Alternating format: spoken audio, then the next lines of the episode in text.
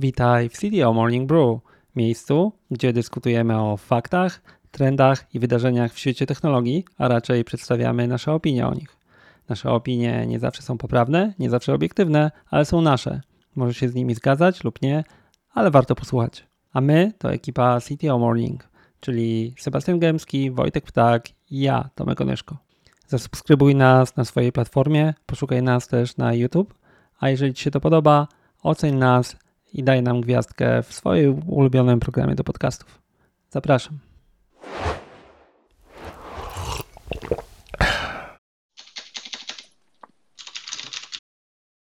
Coffee rozmawiamy o różnych tematach dookoła leadership i nie tylko, ale powstrzymujemy się do opinii i e, rozmów na tematy czysto techniczne, a chłopaki zawsze tutaj na sygnalu buzują e, różnymi rozmowami, więc postanowiliśmy trochę je przenieść na zewnątrz. E, więc CTO Morning Brew będziemy rozmawiać, komentować to, co się dzieje w tej chwili. E, chyba nie mamy zasad, nie? Sebastian, mamy zasady tutaj? Nie, nie mam zasad. Komentujemy rzeczywistość, no to co się dzieje ciekawego. Nie tylko i wyłącznie, żeby po prostu przedstawić swój statement, swój point of view, ale też, żeby trochę pobudzić do myślenia, do rozmowy, może do konwersacji, która wyjdzie już poza ramy tych naszych nagrań. E, czyli zakładasz, że komentarze będą e, tak zwane heated? Zobaczymy. Hell yeah! A sporo się dzieje. Tak, kontrowersje mile widziane. Dobrze, e, mieliśmy jeden falstart, to tak dla historycznego e, ten, Wojtek był na Hello i wszystko poszło do piekła, e, więc robimy restart. E, dużo się dzieje, no to zacznijmy od pierwszego tematu, który wzięliśmy na tapetę. E, Apple obudziło się z, ze swojego letargu i z cyklu pod tytułem wydamy iPhone'a, wydamy Maca. E, kto jest na Macu dzisiaj? Mój Mac leży tam. Ale ma, ale leży tam. Dzisiaj przynajmniej. E, I wypuściło Apple Vision Pro, tak? Czyli wyszli i powiedzieli, mamy nowy kawałek, e, AR, VR, jakkolwiek to nazwiemy. Zapowiedziało, zapowiedziało, do wypuszczenia jeszcze chwilę. Tak. Nawet widziałem na technologii. Podobno kilka osób widziało. Widziałem na Techmimi artykuł, jeszcze go nie czytałem, pod tytułem e, Wysiłki Apple'a, żeby do, dowieść, nie? czyli co robią, żeby teraz dowieść. E, to ciekawe. To jest w ogóle pierwszy produkt od 2015 roku e, i pierwszy, którego nie było na scenie, jak go pokazywali. To też ciekawe. No dobra. AR, VR, pytanie, Sebastian, potrzebujemy w ogóle nowego interfejsu? Potrzebujemy AR, VR? Hmm, to jest dobre pytanie. Znaczy, nie wiem, czy my potrzebujemy jako konsumenci. Ja osobiście pewnie nie, ale to chyba raczej e, Apple potrzebuje, właśnie potrzebuje produktu, który znowu będzie koniem pociągowym rynku, który spowoduje, że e, tak naprawdę stworzą kolejną, nową platformę powiązaną z tymi poprzednimi i pójdą do przodu, e, zmniejszając ryzyko, że wpadnie znowu jakiś disruptor znikąd a, i, i otworzy zupełnie nowy rynek. Więc myślę, że to w ten sposób działa. A czy my potrzebujemy jako konsumenci? Kurczę, e, szczerze mówiąc, dla mnie augmented reality, bo to jest coś zupełnie innego niż VR, to o VR sobie możemy jeszcze chwilę pogadać, ale augmented reality to jest dosyć logiczne rozwinięcie tego typu aplikacji konsumenckich, jakie mamy teraz. No bo co, zaczynało się od jakichś ekraników, małe ekraniki, telefony, jakieś większe ekraniki, e, iPady, rozwinięcie poprzez interfejs dotykowy. Teraz wychodzimy poza ekraniki, wychodzimy w przestrzeń fizyczną czyli łączymy przestrzeń fizyczną z przestrzenią wirtualną i teraz będziemy mogli wyświetlać informacje kontekstowe gdzieś na jakichś powierzchniach. Czy też taka duża rewolucja? Niekoniecznie. Dlatego, że kto chciał, może już bodajże od tygodnia obejrzeć sobie SDK, obejrzeć sobie narzędzia, obejrzeć sobie preview, zobaczyć, co będzie możliwe, jak te widgety będą wyglądać. Naprawdę, to jest logiczna konsekwencja tego, co mieliśmy wcześniej. Eee, więc e, wykorzysta te możliwości, które już były, rozszerzy je o jakieś dodatkowe możliwości. Pewnie efekt wow będzie na początku, a czy później będzie jakiś większy, czy to będzie jakieś bardziej produktywne, ciężko powiedzieć. No dobrze, ja powiem, że ja yy, tak z dwa lata temu na początku pandemii wpadłem trochę w AR, VR, yy, jak śliwka tam w mały kompot, nawet kupiłem Questa. Yy, nawet popełniłem wpis na blogu, yy, który według mnie, znaczy nie zestarzał się dobrze, bo napisałem tam sobie, że konferencje będą w AR, VR i one były, nie? Ale potem Microsoft ubił AltSpace i już go nie ma, e, na którym te konwersje się odbija, odbywały. No ale to tam e, dużo się wydarzyło w międzyczasie. E, tak swoją drogą, tak wrzucę jeszcze tylko, bo dojdziemy do Apple versus Meta, w zasadzie już możemy przejść, nie? Ale bo tak ze świeżynki to nie wiem, czy zauważyliście, Quest próbuje tam różne rzeczy robić i wprowadzili Quest Pro, nie? Czyli płacisz nam 8 dolarów miesięcznie i dostaniesz dwie gry. No i właśnie, to jest e, duża różnica. Sebastian, widzę, że jesteś not impressed. no bo mamy, mamy e, meta, meta Facebook, ja zawsze ja staram się trzymać Facebook jednak, nie? który tam zrobił duży bet. E, no i mamy Apple, nie? I teraz e, kto wygra albo czym one się różnią, nie? Bo ja mam swój pogląd na temat, dlaczego meta poszła w VR, nie? Ale to możesz go właśnie przedstawić. Ruch. Tak, możesz no mogę przedstawić. przedstawić. Znaczy, podstawowe różnice są takie, że wiesz, e, Apple kontroluje użytkownika i ma taki wertykał, nie? w którym ma hardware, software, usługi e, i użytkownika i co najlepsze, z niewiadomego powodu ci użytkownicy są w większości zadowoleni. Nie? Ja o tym literalnie myślałem jakoś wczoraj, że na końcu są zadowoleni, nie? I oni tam dokładają te e, karty i tak dalej. Teraz idą trochę w Identity, to będzie ciekawy ruch, porozmawiamy kiedyś, nie? No ale konsekwencją tego jest to, że oni zaczęli konsekwentnie e, odcinać innych od użytkownika i w szczególności meta, nie? czyli Facebooka i zaczęli go dusić, nie? Taki tam kuk palcami jak Darth Vader, nie? Tam odetnę cię od reklam, nie? E, no ale to się wydarzyło, nie? I e, Meta jest jedną z tych firm w tym całym social użytkownik space, nie? która nie ma swojej platformy więc oni generalnie jak ktoś ich odcina od reklam, to e, umierają, a też nie mają innego produktu, nie? bo oni nic innego nie wypuścili niż sprzedaż reklam do użytkownika, tak upraszczając bardzo, nie? Więc według mnie to był... Są produkty też... biznesowe, e, jest platforma biznesowa, ale ona nie jest zbyt popularna z tego, co kojarzę, bo nie co znam osobiście robi? ani jednej firmy, która, tego, która się przyznaje, że z tego korzysta. Ale Natomiast platforma jest, biznesowa... istnieje inny, inny produkt. Ale, ale platforma biznesowa to znaczy co? Pamiętasz Yamera Microsoftowego? To coś takiego jak Yammer tak, Microsoftowy tak. bodajże. Dokładnie nie, tak. No wiesz, to Facebook ma nawet swojego, swój Office, nie? I e, nawet była taka próba w jednym miejscu, e, że ktoś proponował, żeby przejść na Facebook Office Suite, jakkolwiek to się nazywa, nie? A to był pracownik Facebooka, e, kto to proponował i mówił, że super działa, nie? No ale głównie wiesz, no ten ruch e, z Questem, no to on jest na to, że Zuckerberg potrzebuje po prostu swojej platformy nie? i jej nie ma i wie, że Apple będzie go coraz bardziej odcinało, a użytkownik Apple'a to jest bardzo kaloryczny użytkownik, bo on wydaje dużo pieniędzy. Nie? E, znaczy nie tylko chodzi o reklamy, bo to jest generalnie platforma, to też um, no, przede wszystkim miejsce do budowania innych aplikacji, miejsce, gdzie dajesz space do tego, żeby inni mogli urosnąć. A i to tu też Apple uważam, że jest chyba najlepszy na rynku, jeżeli chodzi o to, z różnych powodów. Zobaczcie premiera iPada, jak to wyglądało. iPad nie startował z niczym. iPad nie musiał e, oferować subskrypcji 8 dolarów za dwie gry miesięcznie. To nie było carte blanche. Na iPadzie można było odpalić aplikację z iPhone'a.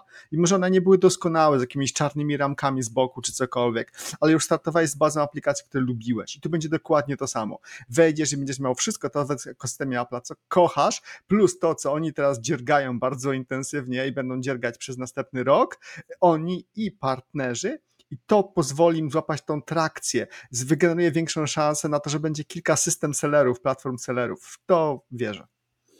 Jest, jest pewien aspekt, który dotknęliście. E, tutaj, jak mówimy o mecie i, e, i Apple'u, no to e, ciekawe jest właśnie to, że e, Facebook idzie bardziej w VR, a Apple idzie bardziej w spatial computing i AR, tak? Także e, pewnie to się będzie wymieniać, ale na przykład wszystkie dema, jakie widzieliśmy Apple'a, one nie są VR-owe, one są AR-owe, tak? Czyli siedzę sobie w, przed biurkiem, mam wirtualne monitory, mogę korzystać z aplikacji, oglądam telewizję, na przykład tam było e, wydarzenie sportowe i mam dodatkowe statystyki e, wokół mojego telewizora czy wirtualnego telewizora, e, ale cały czas widzę ten pokój, tak?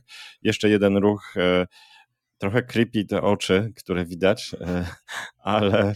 Nie, ale to ja ci wejdę, według mnie to jest akurat bryliant, nie, bo e, oni, bo tutaj wiesz, Meta też z Questem próbuje to zrobić, że oni próbują wyjść, popatrz na co się w Quest Pro i tych nowszych Quest 3 i tak dalej, co jest tak naprawdę, jest e, Vision True, nie? czyli jest coraz lepszy ten taki interfejs do tego. Tylko e, to, co oni, i ja uważam, że akurat tutaj Apple zrobił genialny ruch z tym, że oni te oczy wstawili, jak one będą, to zobaczymy, bo to jest e, na akceptację społeczną tego, że nosisz okulary, nie? Bo jednak jak zakładasz meta, ten quest w samolocie nawet, nie? No to generalnie siedzisz w tych goglach i stewardessa nie wie, czy na nie patrzysz, czy nie i tak dalej. Nie? Zgadza się. No, e, na pewno będzie to, będzie to bardzo ciekawe. Poruszyliście na pewno ważny temat, że e, te firmy różni też politykę, tak? Facebook bardzo szybko i łatwo konsumuje firmy, które z nim współpracują, kopiując pomysły, jest znany z tego. Apple wręcz przeciwnie. E, tworzy A coraz Apple większy firmy, tort. które z nim współpracują?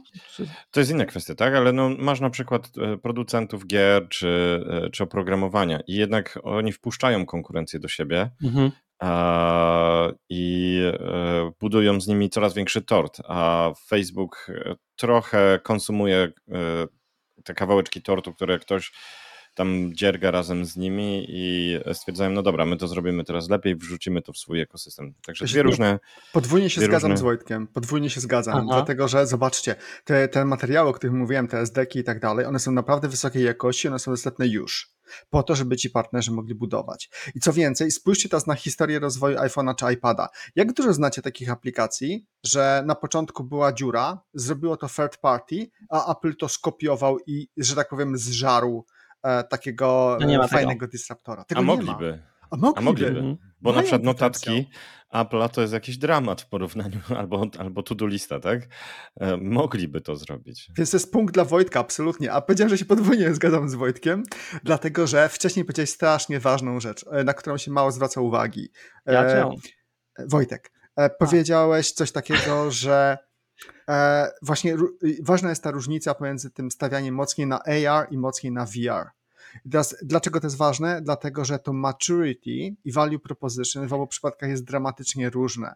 Dla VR ono jest bardzo niskie, dlatego, że jest krótki efekt wow, a potem się okazuje, że po prostu życie, fizyczny świat jest znacznie szybszy, ma mniejszą inercję, łatwiej jest coś zrobić. Strasznie ciężko jest znaleźć jakąś przewagę tego świata wirtualnego nad tym światem fizycznym.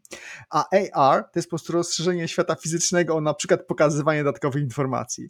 Zwłaszcza teraz, z naprawdę mocnym Gen AI-em, z rozpoznawaniem obrazu, gdzie widzisz, co to jest za obiekt i możesz ten obiekt opisać, możesz do niego dać cyfrowy kontekst, to to value proposition dla AR moim zdaniem jest 10 razy mocniejsze przynajmniej, niż to dla VR-a, które jeszcze będzie wymagało być może nawet dziesiątek lat developmentu.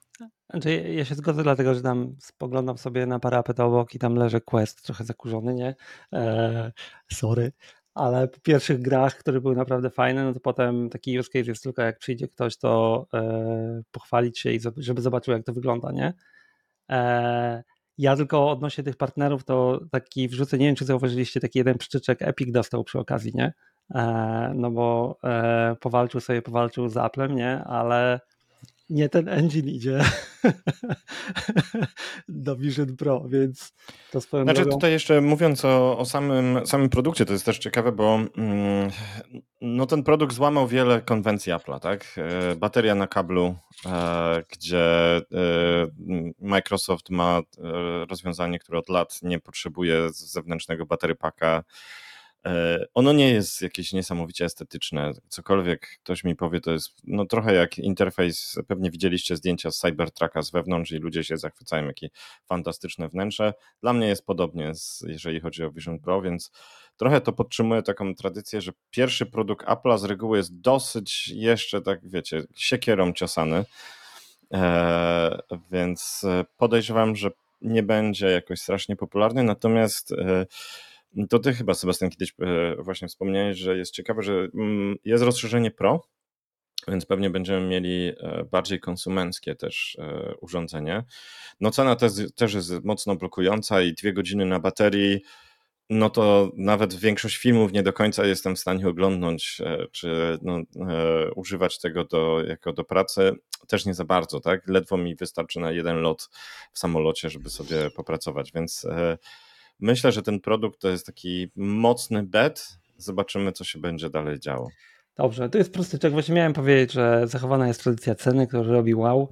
E, Dokładnie. 3,5 tysiąca starting point e, w dolarach.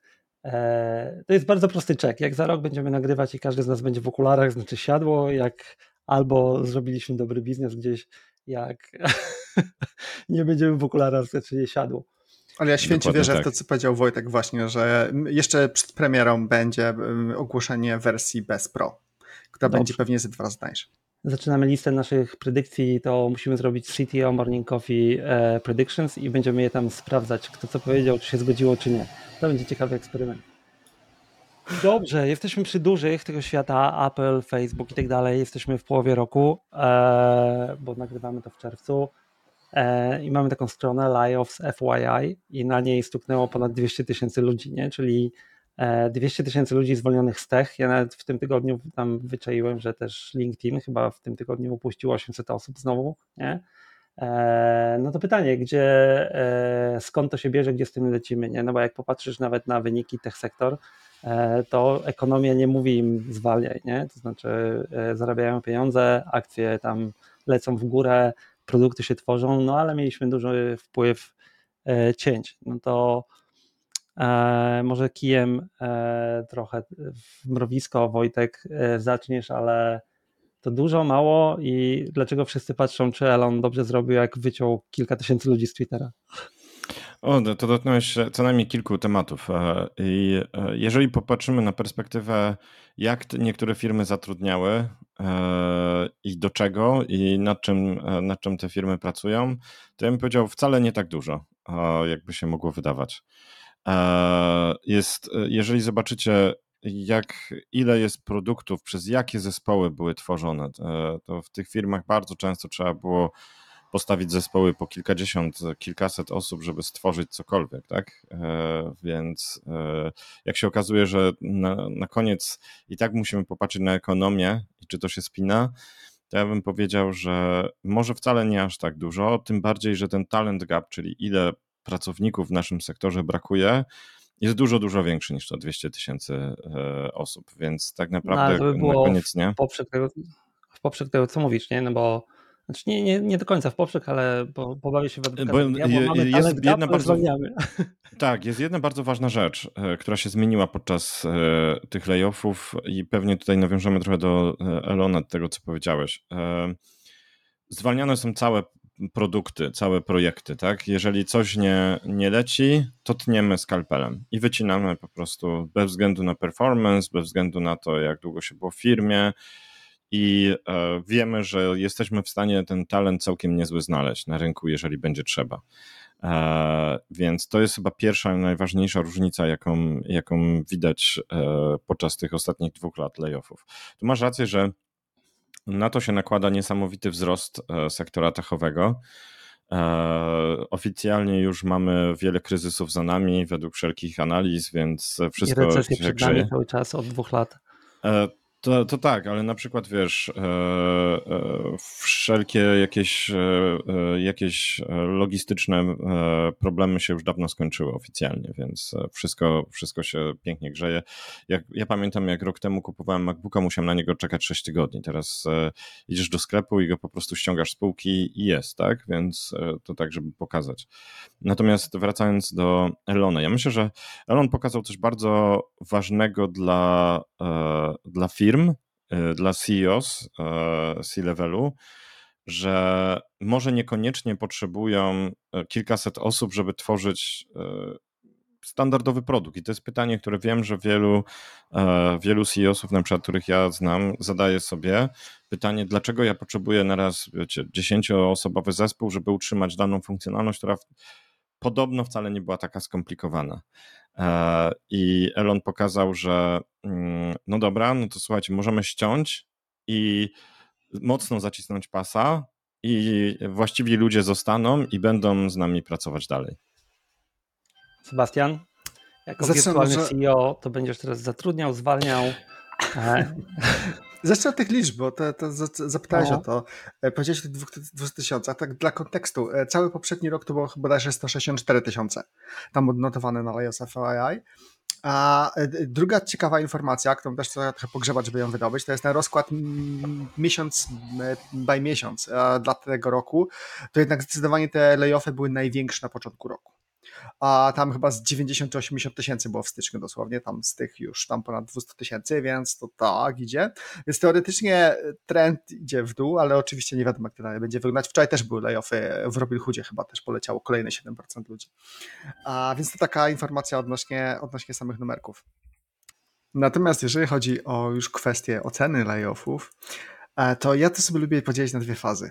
Czy pierwsza faza to nazwałbym ją może merytoryczną, czyli wtedy layoffy nastąpiły, bo musiały nastąpić z jakiegoś powodu, a druga faza to już bardziej off pęd, czyli wiele firm wykorzystało excuse, że ogólnie są już gdzieś layoffy w innych firmach, jest e, taki, a nie inny stan ekonomii globalnej, w związku z tym wykorzystajmy E, to jako excuse do zrobienia layoffów z zupełnie innych powodów.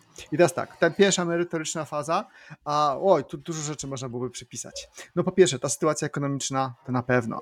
E, po drugie też fakt, że są pewne firmy, i tu już polecimy nazwami, na przykład jak Lyft i Uber, które no zawsze stawiały na wzrost. To jednak są hyperscalerzy, ale mimo wszystko, no po tylu latach, nie mogąc ciągle osiągnąć profitability, ktoś musi dokładać pieniądze do tego.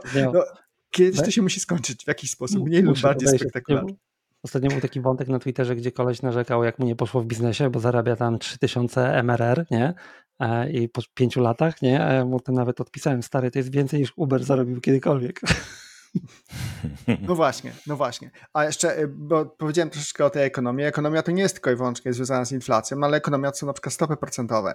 Więc okazuje się, że na chwilę obecną to można mieć całkiem sensowną stopę zwrotu bez angażowania się w jakiś risky investments.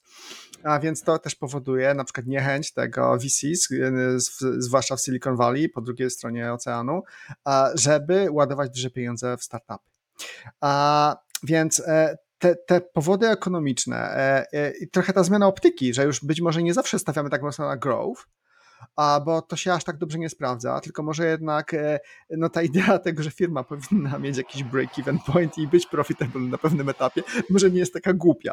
My się trochę tego śmiemy, bo jesteśmy w Polsce i to jest trochę w naszym DNA, że my jednak nie jedziemy po bandzie, natomiast wydaje się, że w Krzymowej Dolinie to było odkrycie dziesięciolecia. No i wreszcie właśnie ta druga faza, bo to, to, o tym też możemy pociągnąć dalej ten temat, ale ta druga faza tych całych layoffów to są duże firmy, na przykład big techy, które są profitable albo przynajmniej mają bardzo duży potencjał na bycie profitable, jeżeli na przykład obetną jakieś tam inwestycje. I te firmy wykorzystały ten trend po to, żeby na przykład obciąć tłuszczyk, bo okazuje się, że rosły w bardzo dużym tempie w okresie pandemii, e, nie były przygotowane na remote e, i na przykład rozmyły swoją kulturę, straciły trochę swojego magicznego mojo, tu może nie będę rzucał konkretnych nazw, ale każdy pewnie ma jakieś tam swoje spekulacje. Masaże. A, e, więc to są rzeczy, o których chyba się nie do końca mówi jakoś tak publicznie, zwłaszcza o tym trybie remote'a wpływie remota. A inna kwestia to jest również właśnie dobry moment na to, żeby wywalić produkty, które były nierentowne, które były betami, które się nie sprawdziły. I do tej pory jeszcze ktoś, czyjaś kariera na tym wisiała, więc ktoś tam jeszcze cały czas parł, a teraz nastąpił taki sanity check. Ja bym dodał e, e, te dwa ostatnie punkty, które e, dotknąłeś są bardzo istotne, bo w pandemii bardzo wiele firm zrobiło bety pod to, że już nigdy więcej nie będziemy, nie wrócimy do normalności, tak? Albo że ta normalność będzie nowa. I tych betów jest sporo, albo było, było, przynajmniej jeszcze trochę zostało, więc sami wiecie, jak urosły firmy typu Zoom i tak dalej, i tak dalej. Na, na koniec dnia się okazuje, trochę wróciliśmy do tego, co było, mhm. praktycznie rzecz biorąc. Co, e, to dwa komentarze z mojej strony. Jeden to jest taki, że e, licznik licznikiem, nie, ale na liczniku tak naprawdę to, co jest, są te layoffy, które są ogłaszane, nie? Czyli jak duża firma ogłasza, że e, zwolni tyle i tyle, to tam ląduje, nie? Moja obserwacja rynku jest jeszcze taka, że tam jest, nawet te duże firmy, to one robią dużo takich silent layoffs, czyli powoli upuszczają krwi z lokalnych subów, tego się nie ogłasza, bo zwolnienia w Polsce to nie jest coś, co jest tam interesujące dla wszystkich, nie? jakiś tam naprawdę, więc to jest tak naprawdę skala jest dużo większa, tylko ona dotyczy właśnie e, i to jest to trochę, co Sebastian powiedziałeś, e, nikt się pewnie nie obrazi, e, a jak tak, to, to cóż, niestety tłuszczyk, nie, bo to, jest ważne, co się upuszcza, nie, upuszcza się jakiś product managerów, marketing, sales, który się mocno zmienił, nie ma tak dużo i potrzeby lokalnego sales versus remote i tak dalej, i tak dalej, nie. ale, a druga rzecz, no to jest, e, bo mówiliśmy o, czy wy się głównie skupiliście, bo ja tak zacząłem, nie, o, o tych dużych firmach, nie, ale jest też lokalny e, wymiar, nie, no bo też jak popatrzymy na nasz rynek, no to nasz rynek jest impacted przez to głównie, co ty Sebastian powiedziałeś, czyli ekonomię, firmy zaciskające pasy, nie? no bo u nas też niestety, czy Polska ma taki e, tech sektor, jaki ma, dobry, bardzo dobry i jeszcze lepszy, ale jest mocno uzależniony od zewnętrznego finansowania produktów i tak dalej. No i jednak na naszym rynku też mamy tego dużo w tej chwili, nie? no bo ja mogę powiedzieć ze swojej strony, jak widzę, no to jednak przycisk, przycinamy zatrudnienie w e, tych wszystkich startupach, software house'ach i tak dalej, ale znowu powód jest inny, nie? no bo na nas wpływa głównie tutaj zewnętrzny czynnik pod tytułem inni przycinają pasa. Nie? Z finansowaniem to jest różnie, ale od usług, czyli świadczenia usług, tak, na zewnątrz tak. jesteśmy bardzo uzależnieni. Jest jeszcze jedna rzecz, taka dosyć ciekawa, że y, ogólnie światowo pokutowały taki sposób myślenia, że e, tworząc produkt, teraz będę się koncentrował na firmach produktowych, to zazwyczaj wchodzimy w taki virgin space, czy jesteśmy, budujemy trochę nowe industry, budujemy produkt w trochę nowym wymiarze. E, i teraz e, być może to technologicznie będzie koślawe, być może nawet na początku to tak nie do końca będzie używalne, ale jeżeli ogólnie trafimy w potrzebę, to jeżeli będziemy szli szybko, jeżeli będziemy odpowiednio szybko chapać rynek, to zajmiemy go do takiego poziomu, że stajemy się kolejnym Facebookiem oczywiście a, i e, już nas no, nikt wtedy nie wyświetla. Facebookiem, wytłumaczcie mi to, ale to potem.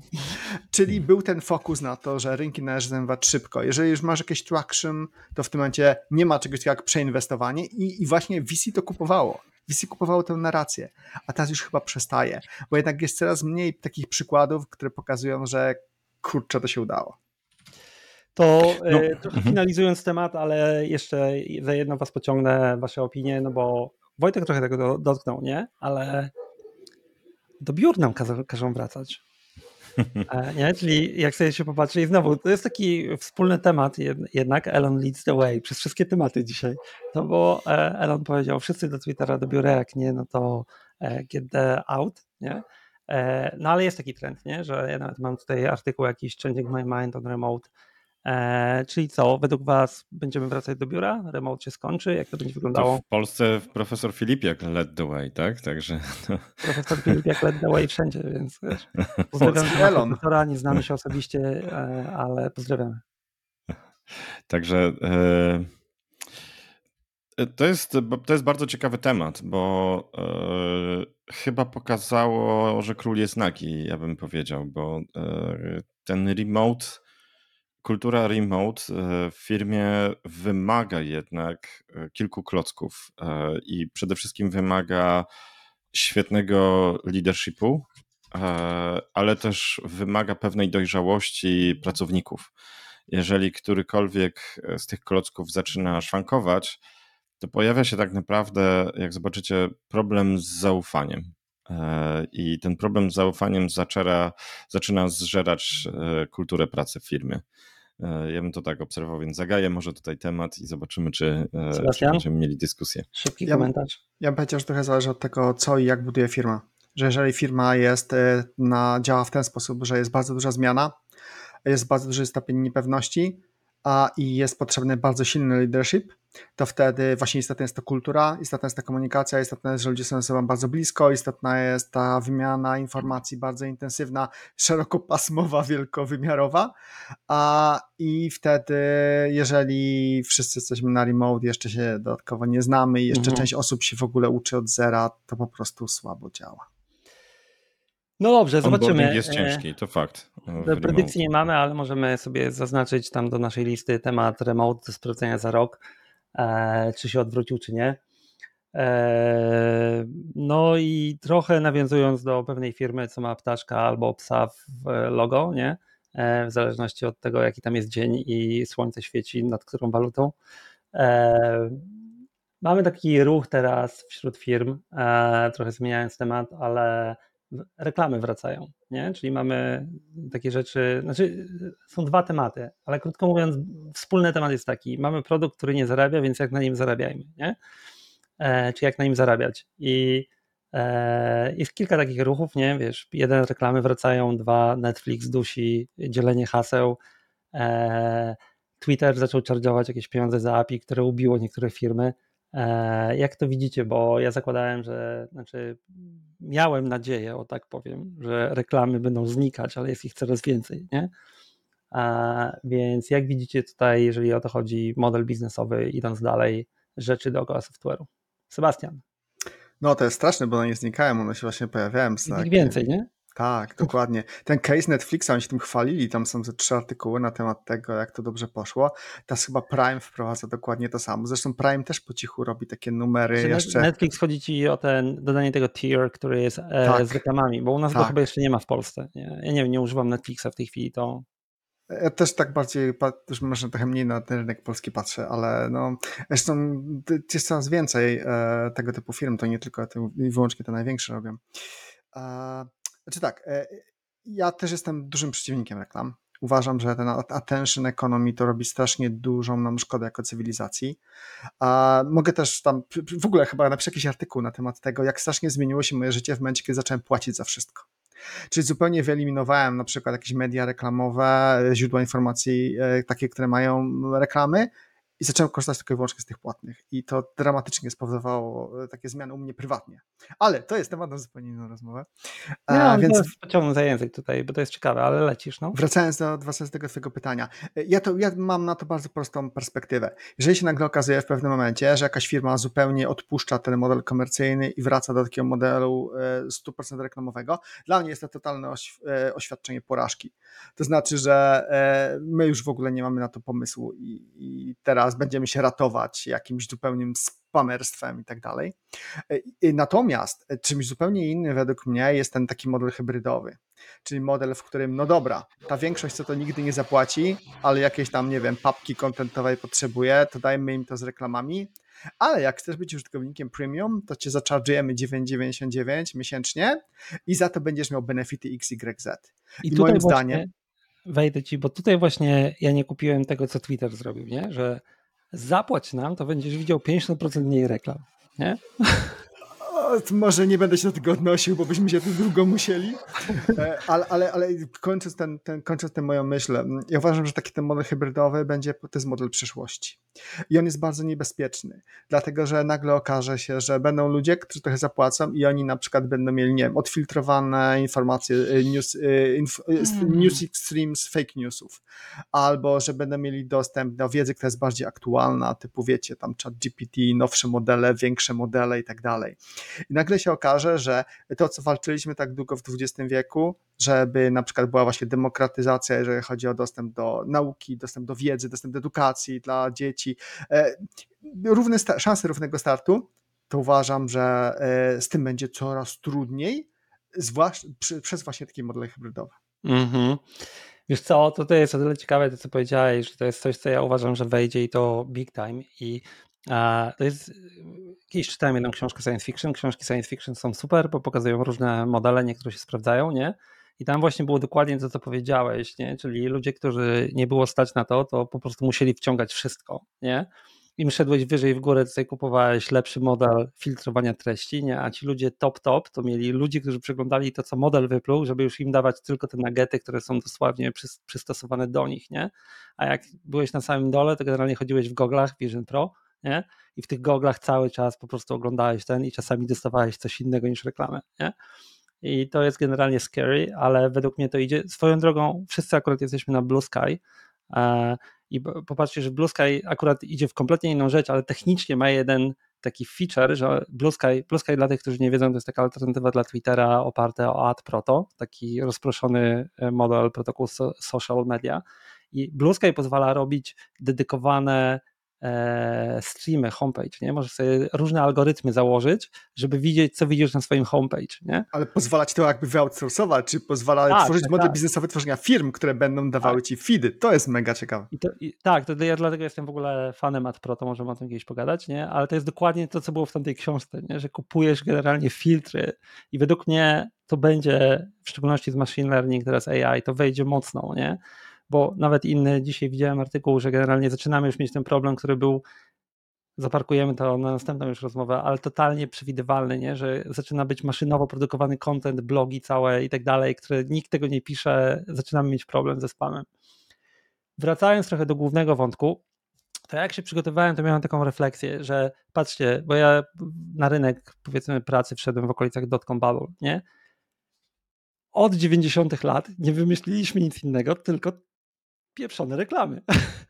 nie? Zbudowaliśmy Generalnie, ogromne firmy wokół tych reklam. Ale tak, ale patrzcie, żaden model, tam wiecie, po drodze mamy swoje lata też wszyscy, nie? Ale wiesz, no może nie żaden, ale wiesz, był pomysł na mikropłatności, paywalla i tak dalej. Na końcu się okazuje, że to nie działa. Why? Wiesz, no są modele freemium, są jakieś, są właśnie mikropłatności, one gdzieś tam e, punktowo w jakimś sensie działają. Znaczy, wydarzyło, tu by trzeba było długo, długo o tym pogadać, bo wydarzyły się x rzeczy, które moim zdaniem e, ustawiły złe oczekiwania względem rynku. Na przykład, możecie się tu z, e, ze mną zgadzać albo nie, ale uważam, że moment, w którym Netflix wszedł i chciał być wielkim dystrybutorem i nagle zaczął wrzucać treści telewizyjne sezonami, Czyli mhm. chcesz, to możesz od razu wszystko obejrzeć, e, jednocześnie oferując swój model biznesowy jako subskrypcję, ale płacisz nam na miesiąc, to w tym momencie sam sobie poderżnął gardło w połowie. Nie miał kiedy wkładać reklam, nie? Tam, albo trzymać nie, atencję. Nie? Nie, nie? tylko to, że jeżeli wypuszczasz odcinek co tydzień, to masz, a powiedzmy masz, nie wiem, 8 odcinków. Powód, dla którego siedzisz jako subskryber, nie? Właśnie, a tutaj wszystko chapiesz od razu, ludzie zaczęli binge'ować, chyba nikt nie podejrzewał, że aż będą aż tak binge'ować i okazuje się nagle, że nie, wchodzi platforma i po dwóch miesiącach nie mam co oglądać. Nie wiem, czy widzieliście taką statystykę, że e, wygrzebie to może i podeślę, że Netflixowi nie opłaca się budować już trzeciego sezonu dowolnego serialu, bo e, tylko pierwszy ściąga nowych subskrybentów, drugi utrzymuje jakąś tam część, a trzeci nie ma żadnego wpływu, nie? E, więc generalnie nie mają żadnego incentyw, żeby, żeby to jakoś utrzymywać. Poza pewnie niektórymi tytułami. Sebastian, ty, ty, ty podałeś jedną rzecz ciekawą, że płacisz za rzeczy. To może faktycznie jest szerszy temat, ale to do, do was obu pytanie, to kiedy dla was jest próg bólu, nie? Czyli czy alternatywą faktycznie są płatne modele i kiedy jest taki próg bólu dla was, że generalnie ok, już mam dość tych reklam, zaczynam płacić. Ja na przykład też zacząłem płacić, nie? E, Kagi e, od niedawna Search Engine, nigdy nie myślałem, że będę płacił za Search, nie? E, a płacę. Swoją drogą to tak na, na boku tylko dygresja mała, ale wczoraj też o tym sobie gdzieś tam pisałem, że nagle się złapałem, że mam ekonomię wyszukiwania. Takie rzeczy typu, jak mam znaleźć kod pocztowy, to idę do Google'a, bo szkoda mi kredytów na Kagi. A jak robię coś innego, to idę do Kagi, nie? Wojtek, ja się Wojtek. rozgadałem, to może tobie oddam głos. Tak. E, to jest, Czy jeszcze nie masz e... progu bólu i lecisz na reklamach? Nie, nie, to nie, nie tak do końca, bo w sumie jeżeli o tym pomyślę, to za większość faktycznie kontentu płacę. E, I chyba próg bólu to jest to, że mam w rewolucie dedykowaną kartę do subskrypcji i widzę miesięcznie, ile te subskrypcje pochłaniają. I to jest, e, nie wiem, czy e, robicie takie podsumowanie, ale to robimy, jest. Robimy. Tak, to jest, ta suma rośnie i to w taki sposób dosyć mocny, bo jednak jak o tym pomyślę, to faktycznie za większość kontentu, czy rozrywkowego, czy, czy dostępu do wiedzy, mm, wolę płacić. I jednym z nielicznych narzędzi, gdzie tak zostałem, no to jest jeszcze to wyszukiwanie, bo w Kagi nie poszedłem. Jeszcze podejrzewam. E, no i Twitter, który, który jakoś się nie mogę złamać, żeby za niego zapłacić, bo dla mnie oferta, e, wiecie, 8 e, dolarów za to, że będziesz mieć połowę mniej reklam, przy czym widziałem, wiesz, wszyscy widzieliśmy ten na przykład algorytm rekomendacji, a to no nie to był dla mnie to jest takie... działa, nie? Ale tam jest inny szczegół już. No, ja myślę, że przy Elonie to jeszcze tam mhm. różne dziwne rzeczy w tym algorytmie mogły się pojawić. To... to powiem szczerze, to nie jest jeszcze to co, to, co bym chciał. Z Twitterem to jest tyle ciekawe, że ja bym zapłacił za features, nie? bo ja płacę za jakieś narzędzia dookoła Twittera i płacę więcej niż oni chcą za subskrypcję. E, tylko, że oni nie mają tych features, nie? Czyli ja na przykład płacę za analitykę do Twittera, której oni nie mają. Jakby wprowadzili tą analitykę i ona była w tej cenie, to pewnie bym zapłacił, nie? E, ale jej nie mają.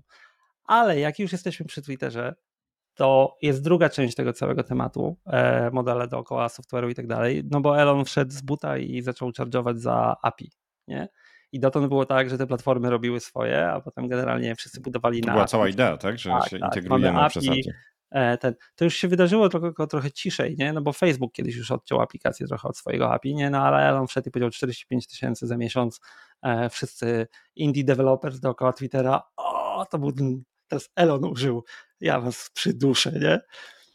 I gdyby to był tylko Elon, to bym tego nie zaczynał, ale potem teraz niedawno mieliśmy Reddit, który po prostu popatrzył, według mnie oni tam mówią, że oczywiście myśleli o tym już od dawna, nie? Ale popatrzył na Elona i powiedział, a dlaczego oni budują na tym?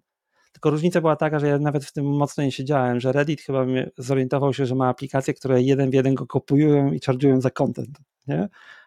I to jest tam jest taki case, że jest aplikacja, która jeden w jeden kopiuje po prostu Reddit, ale charge'uje za dostęp do tego, bo daje jakieś feature'y.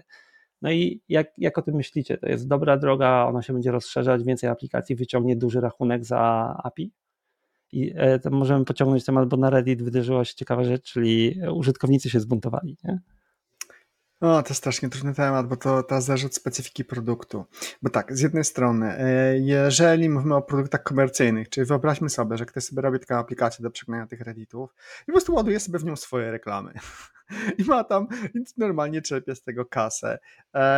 No to w tym momencie dlaczego go nie charge'ować? Wydawało, że no, kasa jest duża przy okazji, bo tam w milion dolarów idzie. Nie? No właśnie, no Reddit to jest jednak e, Reddit w ogóle wyszedł od takiego, powiedzmy, niszowej usługi, brzydkiej, ale mimo wszystko popularnej. No, stał się takim wielkim boardem, gdzie jednak zgromadził dużą społeczność. Więc w sumie dlaczego ich nie charge'ować? No to jest tylko kwestia wybrania odpowiedniego modelu, żeby charge'ować ich adekwatnie do, do tego, co może, nie wiem, zarabiają, czy do tego ruchu, który generują. Ale właśnie ten najtrudniejszy kawałek, tam, gdzie jest najtrudniej to ocenić, to jest aspekt community. Czyli jest dużo ludzi, którzy zainwestowało zupełnie niekomercyjnie swoje, swoją energię, swoje jakieś tam chęci i nawet, może mają z tego jakieś pieniądze, ale są, te aplikacje są mocno nieinwazyjne i w tym momencie charge'owanie ich flat, jakieś tam ile, nie wiem ile powiedziałeś, 4,5 koła czy 45 koła, to... to, Reddit to pojechał tam w ogóle mocno, e, te tam kwoty poszły jakoś mocno, mocno, nie? Więc to, to, to, to myślę, że raczej zniechęca community a, i też powoduje, że ci ludzie są oszukani E, dlatego że nagle został złamany pewien nie, niewerbalny promise, że okej, okay, wcześniej była mowa, jedźcie z tym community efforts, community work, a teraz nagle, ale wiecie co, już nie, chyba że nam zapłacicie.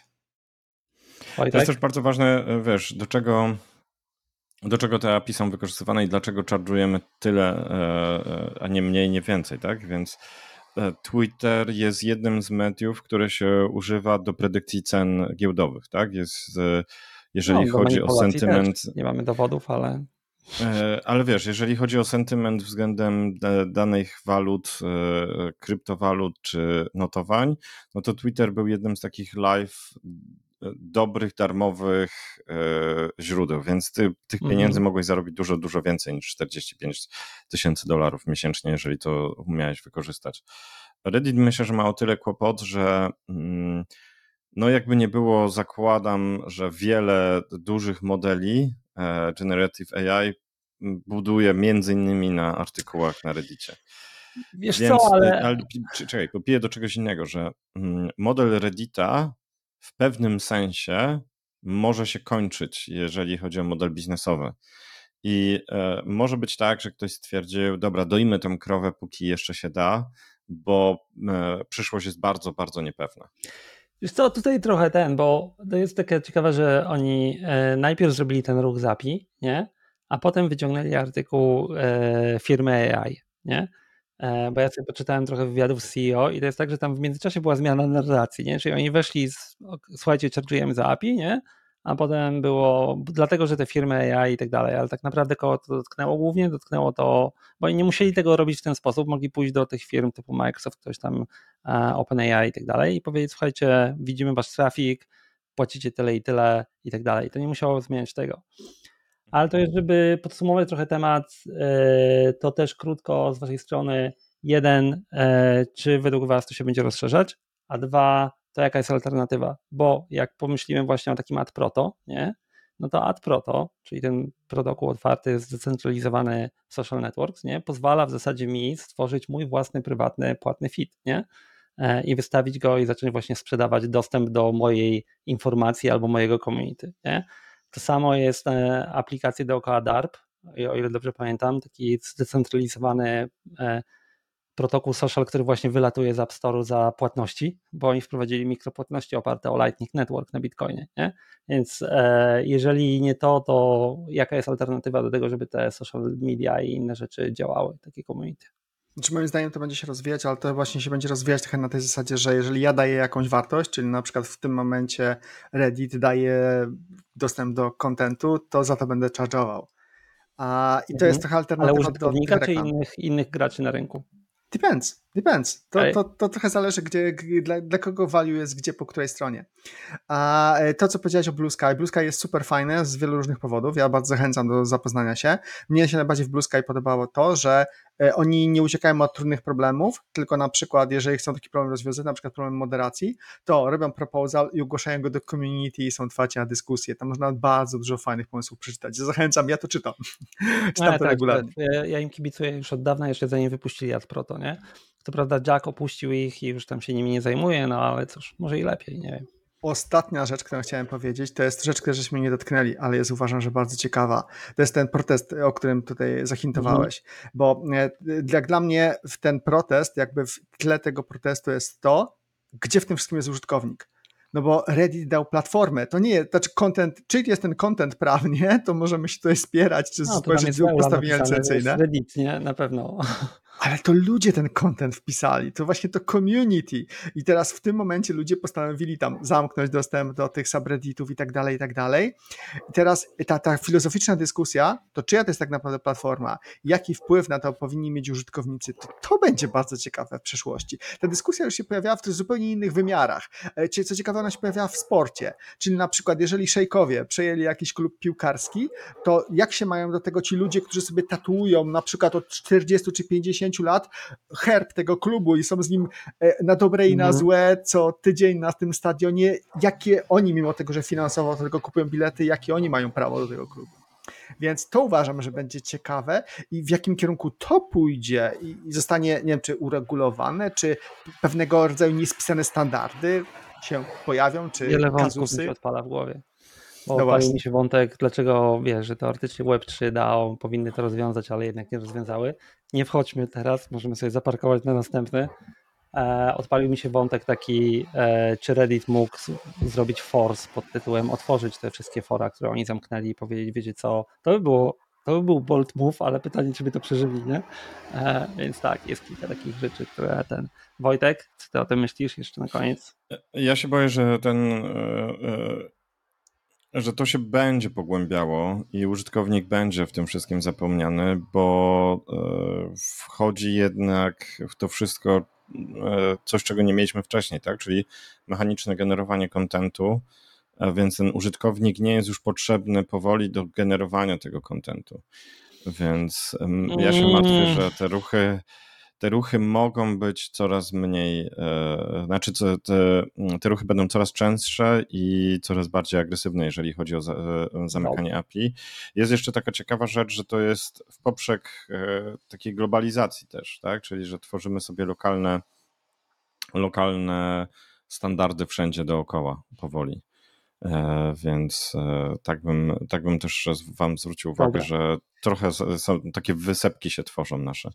To generative AI, content i tak dalej parkujemy, bo ja tu mam trochę inne zdanie, ale to sobie pogadamy następnym razem. To mamy e, trzy rzeczy, tak swoją drogą, będziemy wiosłować do końca, ale ja sobie mentalnie notowałem trzy rzeczy do sprawdzenia za rok. Jeden, gdzie Apple wyląduje z Vision Pro, czyli czy będziemy w okularach w czerwcu przyszłego roku. E, drugi e, trend remote, nie? czyli generalnie czy za rok będzie dalej będziemy mówić wszyscy remote, czy raczej wszyscy wrócimy do ten, a trzeci, no to gdzie polecimy z tym API. Zobaczymy, czy jeszcze ktoś z tych dużych, nie? Bo mali to mali, ale z tych dużych, czy ktoś w międzyczasie wyskoczy e, z jakimś tam e, ruchem pod tytułem zaczynam charge'ować. Kawa jest pusta. E, to będziemy zawijać do końca CTO Morning Brew. A jakiś closing no? Wydanie Ktoś pierwsze. Tam mówi, że w tym tygodniu trzeba zrobić? Macie jakieś wydarzenia, które patrzycie, czy tak jest Nie. cloud wakacyjna? Chyba nic takiego. Business as usual. No dobrze. Widzimy się e, za e, określoną liczbę tygodni. E, Zobaczymy, czy dwa, czy jeden. Jeżeli macie jakieś tam uwagi, to walicie w komentarzach. A my wracamy z CTO Morning Coffee. To tam nas znajdziecie zawsze na Twitter Spaces i tutaj CTO Morning Brew.